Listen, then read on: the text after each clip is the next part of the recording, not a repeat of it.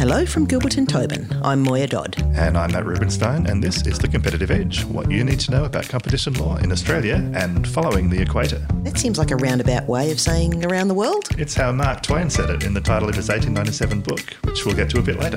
Oh, he didn't write the 2010 action thriller Green Zone, did he? No, that was Brian Helgeland, uh, Paul Greengrass directing, of course. But today we're talking to Special Counsel Geoff Petersen about the power struggle between the states and territories when it comes to regulation and how that's leading to new solutions and new directions in the relationships between the governments.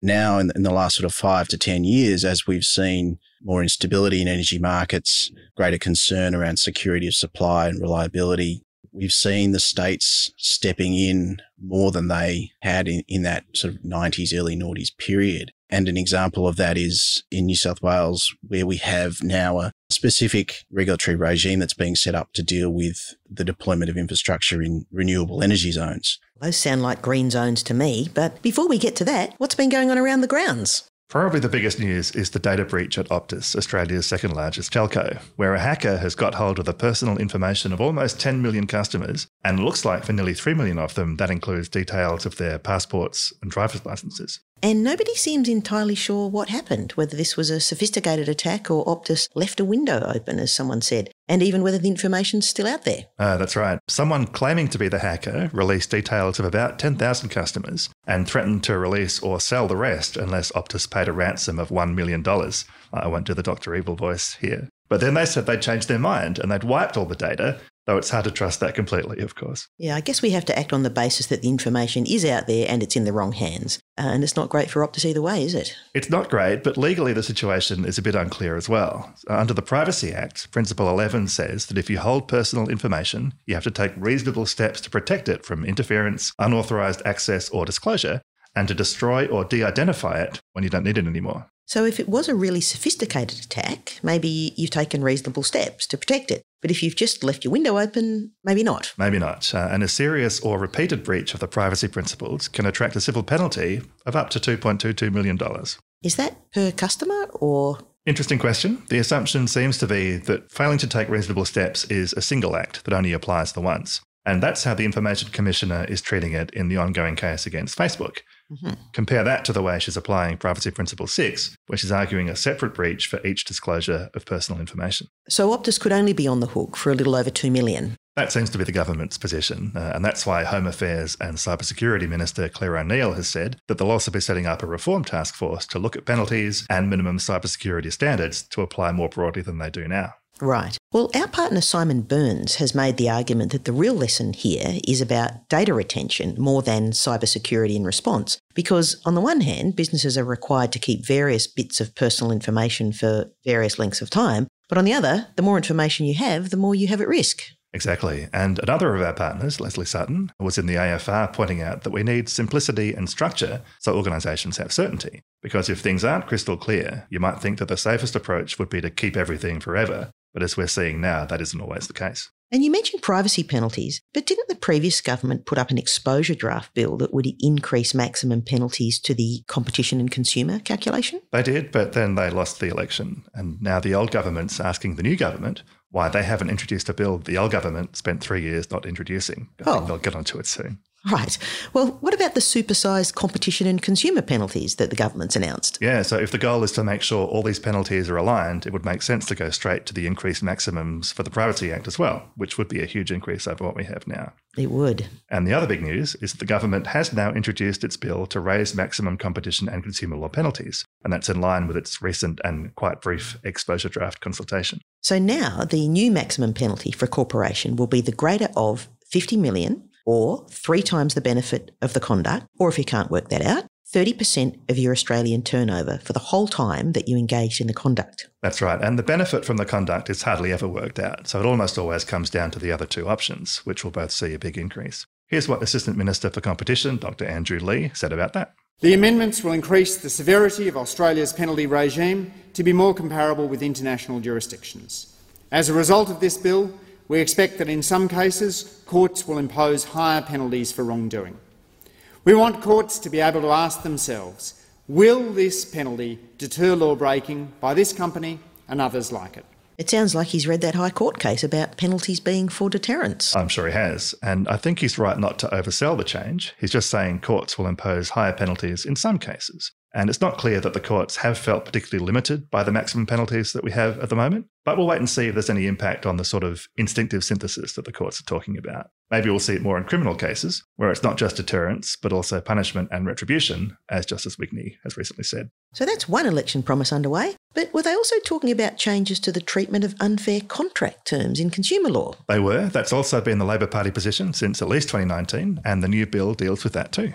So, as we discussed in an earlier episode with partner Charles Coorey, terms in standard form contracts that courts find are unfair will be void, but there's no actual penalty for the business that put them there. So, the ACCC has said there's no reason currently for anyone to really go out of their way to make sure terms are fair because they can just wait until a court finds against them and then make any changes they need to.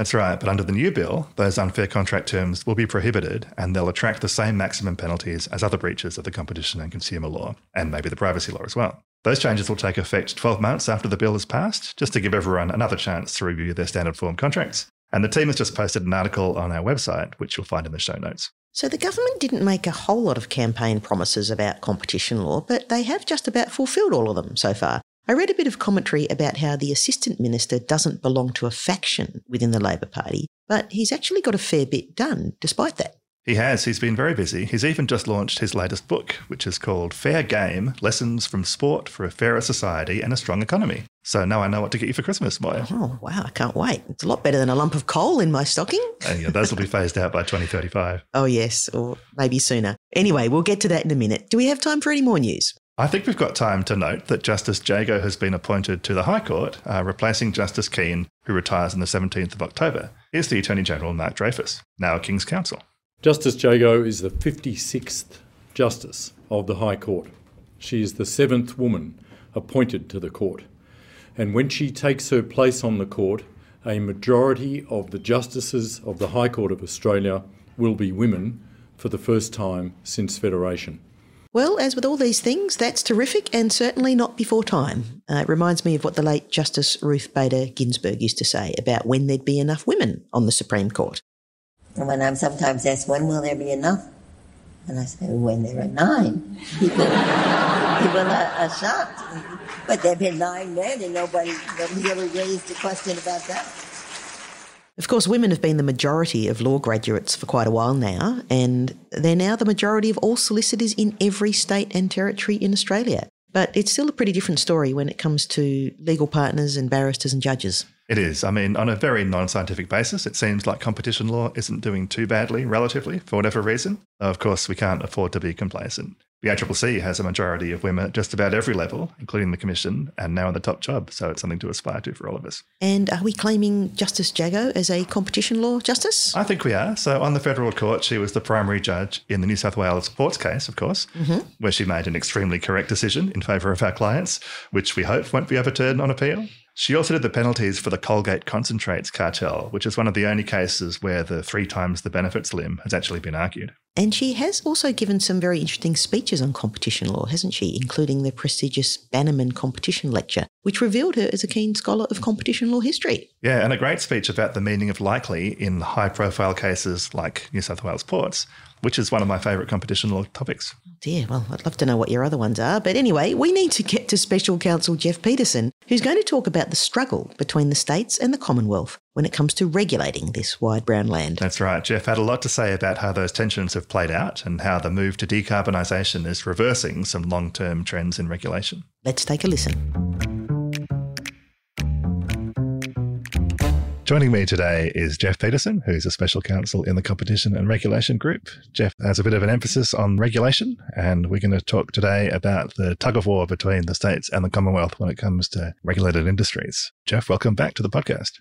Thanks for having me, Matt. So, we might just start with a bit of background, especially for our overseas listeners. So, like the US, in Australia, we've got a federation of states and territories which have their own governments, and also a central federal government, which we call the Commonwealth Government, which has power over certain areas, and the rest is left to the states. We're all sort of aware that that's the setup. We, we know the states are different. They've got different names for the same size of a beer glass. Queensland has no daylight saving for some reason, and you also can't have a pet rabbit there. And there are arguments about whose fault it is that schools and hospitals aren't better than they are between the states and the Commonwealth. Most of us, I guess, don't feel that strongly about the relationships between the different states and, and between the states and the Commonwealth, or at least we didn't until COVID came along. Then we were really aware of the different rules that the different states imposed about who could and couldn't do what. And we really came up against uh, the limits of the different jurisdictions, I think, for the first time in a while. And of course, this is something that's always been an issue in the regulated industries. Geoff, what can you tell us about how the Federation's going in those areas? Well, it's really quite a mixed story, Matt, across the different regulated sectors. In telecoms, we've had a, a, national approach to supply of telecommunications and also the regulation of telecommunications for a very long time, really since Federation when the supply of telecom services was brought under the Postmaster General. And we also see it reflected in our constitution where we have an express power for the Commonwealth to legislate with respect to telecoms and post. It's a different story in energy, where energy was for a very long time supplied at a municipal level like by councils. It then moved to a state responsibility around the middle of the 20th century. And more recently, the supply and regulation of energy has become more of a national concern. But that has been not so much a result of legislation, but cooperation between the states both in relation to interconnection of the national electricity market, but also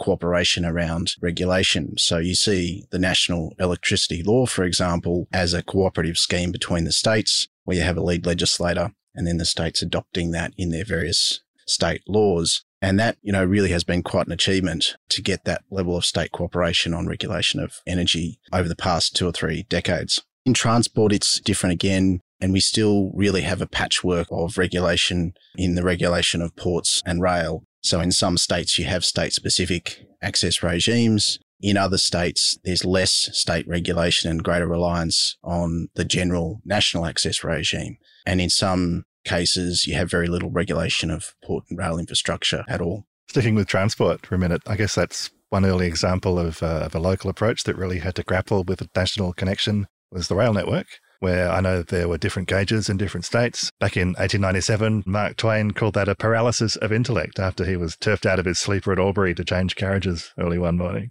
What can you tell us about um, how the transport sector is adapted? So, transport is one area where there's been less focus on coordination of regulation across states. We have had for quite a long time different approaches to the economic regulation of transport infrastructure in different states. In some cases, key port infrastructure, for example, and also rail infrastructure has remained in state hands until quite recently. And so there hasn't been as much focus on economic regulation as there has been in, for example, telecoms or energy where privatization occurred earlier. But where that privatization has occurred, you've seen differing approaches between states. In some cases, there have been regulation imposed at or around the time of privatisation by the state governments. In other cases, there's been very little regulation imposed, and instead there's been reliance on the national access regime. So Queensland is an example of, of where there has been regulation under the QCA Act and a, and a regime under the QCA Act, which looks in many ways quite similar to the national access regime, but it's a state specific regime which applies to,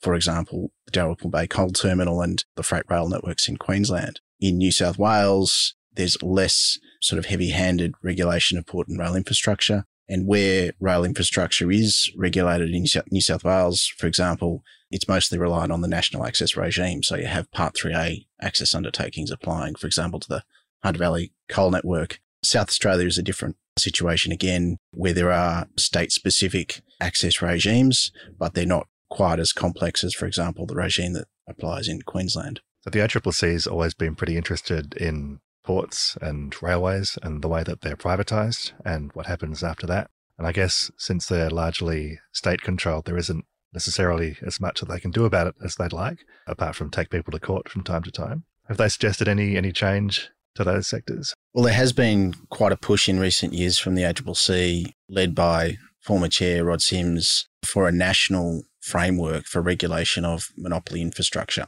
So, as I said before, uh, we currently have this sort of patchwork where there's some regulation in some states, but very little in other states. And as these assets have been privatised, the ACCC has been saying more and more that there needs to be effective regulation of, of those privatised monopoly assets, particularly ports, as you said, has been a big focus, but also other transport infrastructure that bears those same natural monopoly characteristics. So the ACCC has been pushing for what they call Part 3B. So that would be a, a new part of the Competition and Consumer Act and is not just directed at access, but is more actually focused on economic regulation of monopoly infrastructure which may not be necessarily vertically integrated monopoly infrastructure, which has more been the focus of Part 3A. It may be standalone monopoly infrastructure, for example, a port owned by a private entity. And so what we see from the ACCC is, is a push to move regulation of those assets which have previously been the domain of the states into a national framework, presumably under the ACCC's watch.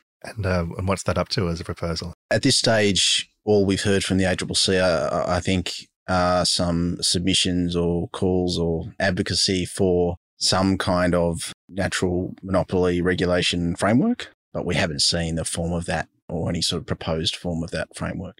So that's the patchwork. You mentioned that the one area that's been centralised pretty much since there's been a Commonwealth is telecommunications. Tell us a bit about the history of that. Yeah, so telecommunications stands out really as the one utility sector where there's been Commonwealth regulation really since the get go, since since liberalisation of the sector and privatisation from the sort of early 90s onward. And we saw initially the Telecommunications Act, but then also the insertion of a telecommunications specific access regime in the Competition and Consumer Act. And that has continued to this day. And telecommunications is one sector where there's really never been any debate about Commonwealth versus state regulation because it's always been a Commonwealth domain, as I mentioned, really since Federation. And it seemed for a while like energy regulation was making an inevitable march from a localized state based system to a more Commonwealth or at least a more national system. But um, maybe that's looking a bit more complicated now in recent times. Yes. Well, interestingly, energy regulation is one that has moved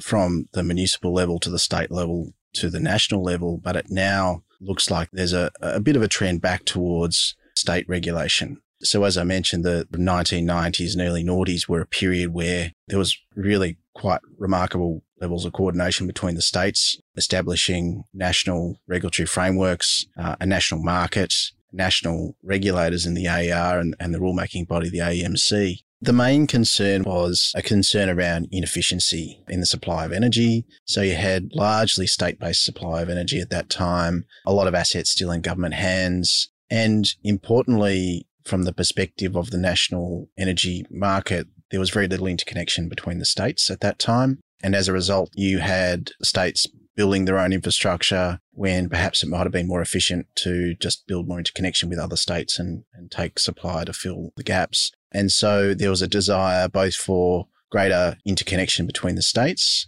but also greater coordination around regulation of the national market as it became once those interconnections happened, but also more regulation of what were monopoly businesses. So what happened throughout the 1990s was a process of liberalisation of the sector and in some states at least privatisation of a lot of those assets. So in most cases, that started with breaking up what were integrated businesses and splitting them up between the monopoly functions, essentially the network functions and those that were potentially competitive. So you had the generation and retailing bits at each end of the supply chain, which were potentially competitive, and you had the monopoly bit in the middle. And then once you'd broken it up, it was a matter of then imposing regulation on those natural monopoly parts of the supply chain. And hence you had a, a, national regulatory framework which focused economic regulation, at least, on those monopoly parts of the supply chain, but also created a whole lot of technical regulation around interconnection, technical standards for interconnection and the like.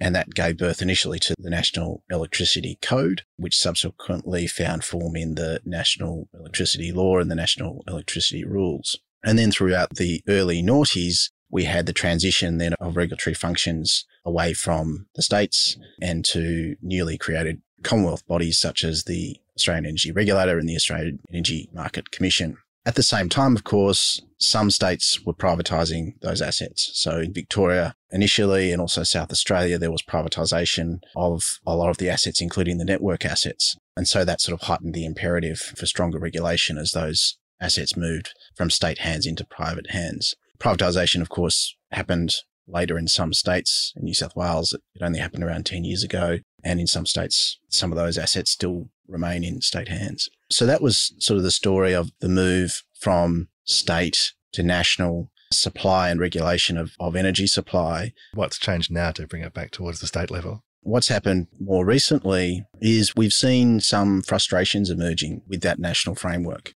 So, as I said, a big driver for the national framework was efficiency. And so we had a whole lot of processes put in place to ensure efficiency, particularly efficiency around investment in new infrastructure, but also efficiency in how those businesses were run. So there were various regulatory processes created, one of which was the regulatory investment test, which applied to new investment, particularly for transmission and later for distribution infrastructure, which were seen as very important to promote efficiency, but which ended up taking time because it involved identifying the need for the investment and then testing various options and conducting cost benefit analyses, which are, all very important from an economic efficiency perspective, but can, of course, slow down the process of delivering new infrastructure. And that's been part of the frustration of, of some states that really important transmission infrastructure, for example, has been slowed down by these processes that were created and put into the national framework. And so that's been part of the driver for states to create their own bespoke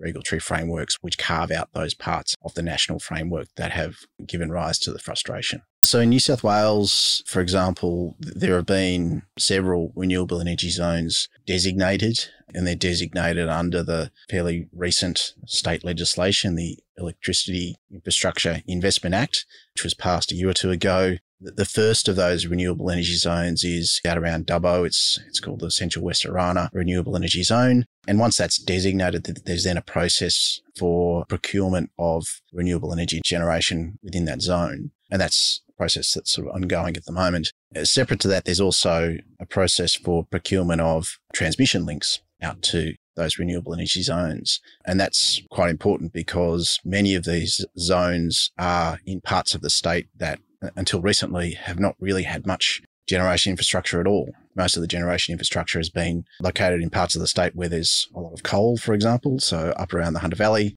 and not in those parts of the state that attract a lot of wind and sunshine. So, because we're moving the location of the big generators, we're needing to augment the grid and build new transmission infrastructure out to these zones. So, another element of the New South Wales REZ scheme is a process for procuring that transmission infrastructure. And that process is different to the usual process that would occur under the national framework. And it bypasses some of those parts of the national framework, which have, as I said, created some frustration. But now, in, the last sort of five to 10 years, as we've seen more instability in energy markets, greater concern around security of supply and reliability, we've seen the states stepping in more than they had in, in that sort of 90s, early noughties period. And an example of that is in New South Wales, where we have now a specific regulatory regime that's being set up to deal with the deployment of infrastructure in renewable energy zones, because that is, of course, a very high priority for the government here in New South Wales, but also in other states. And so the New South Wales government has set up a regime whereby they can establish bespoke access regimes and arrangements for deployment of that infrastructure, which allow for sort of carve outs from the national framework. And we're also seeing similar moves being made in Victoria and other places.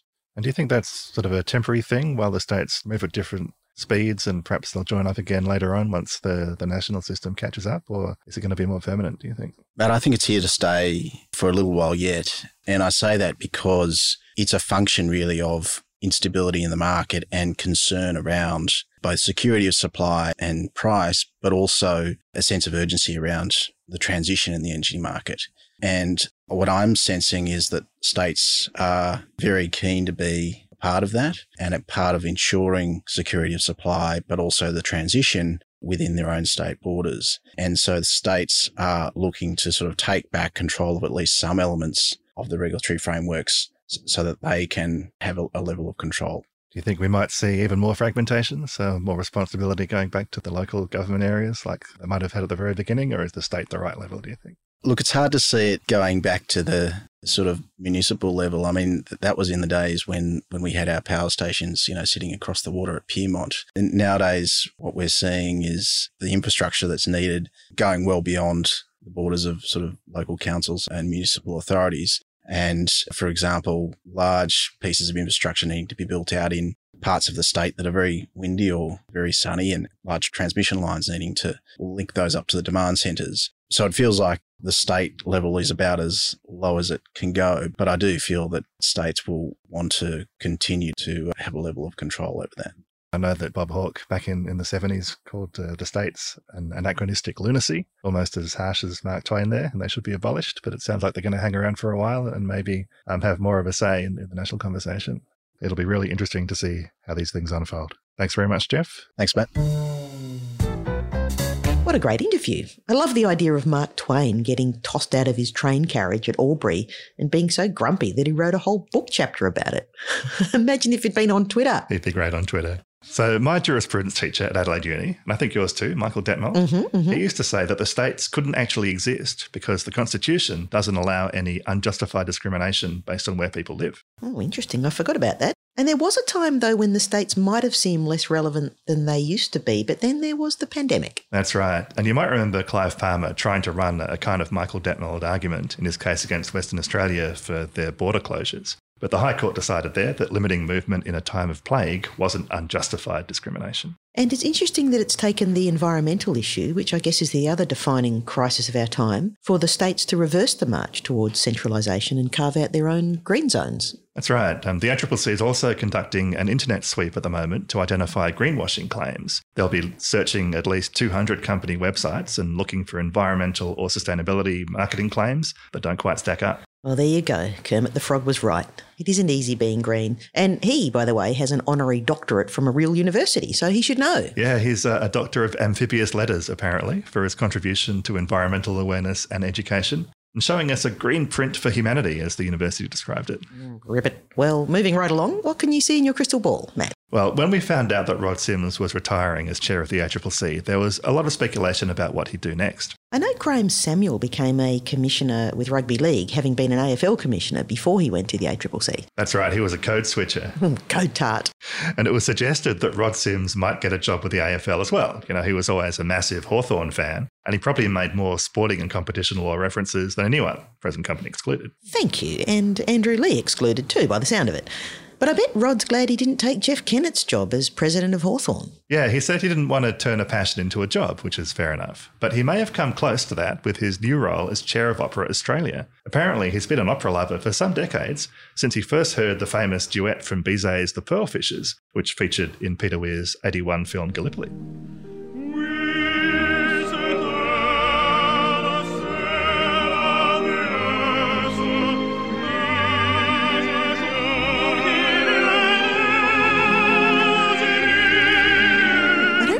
Too many opera and competition law references while he was chair, though. No, but I have it on pretty good authority that an opera was commissioned for him and performed by members of Opera Australia for a recent birthday. Hmm. And it included a movement based on the works of the economist Adam Smith, which just sounds incredible. The invisible hand guy. Well, I'm sorry I missed that. I didn't get the invite. But what kind of impact do we see Rod Sims having on the program in the next few years? Well, I'm looking through the crystal ball now, and you know, I thought they were bringing back Bela Bartok's classic Bluebeard's Castle, but mm-hmm. it says here Bluebeard's Cartel. Oh, well, that must be a typo. Sure, but then we've got Verdi's La Traviatical 102. Oh, well, that's one for the European abuse of dominance fans. Bid Rigoletto. All right. the Barber of Seville penalties. okay, that's enough. Pagliacci. What? But with three C's. That's more of a visual joke. Uh, I think that's more of a not a joke. We'd better leave it there. My fair tradie not an opera. Remember, you can find relevant links in the show notes and email us at edge at gtlaw.com.au with any opera or opera adjacent jokes that we might have missed. Or if you have a bootleg of the Rod Sims opera, please send that in. But we've got a lot of great guests still to come, including Sarah Lynch with the Port Report and Peter Waters on the regulation of AI. And if you enjoyed today's episode, please subscribe, leave us a review, and tell your friends. Till next time, this was The Competitive Edge with Gilbert and Sullivan. A Tsar is Born? Not an opera.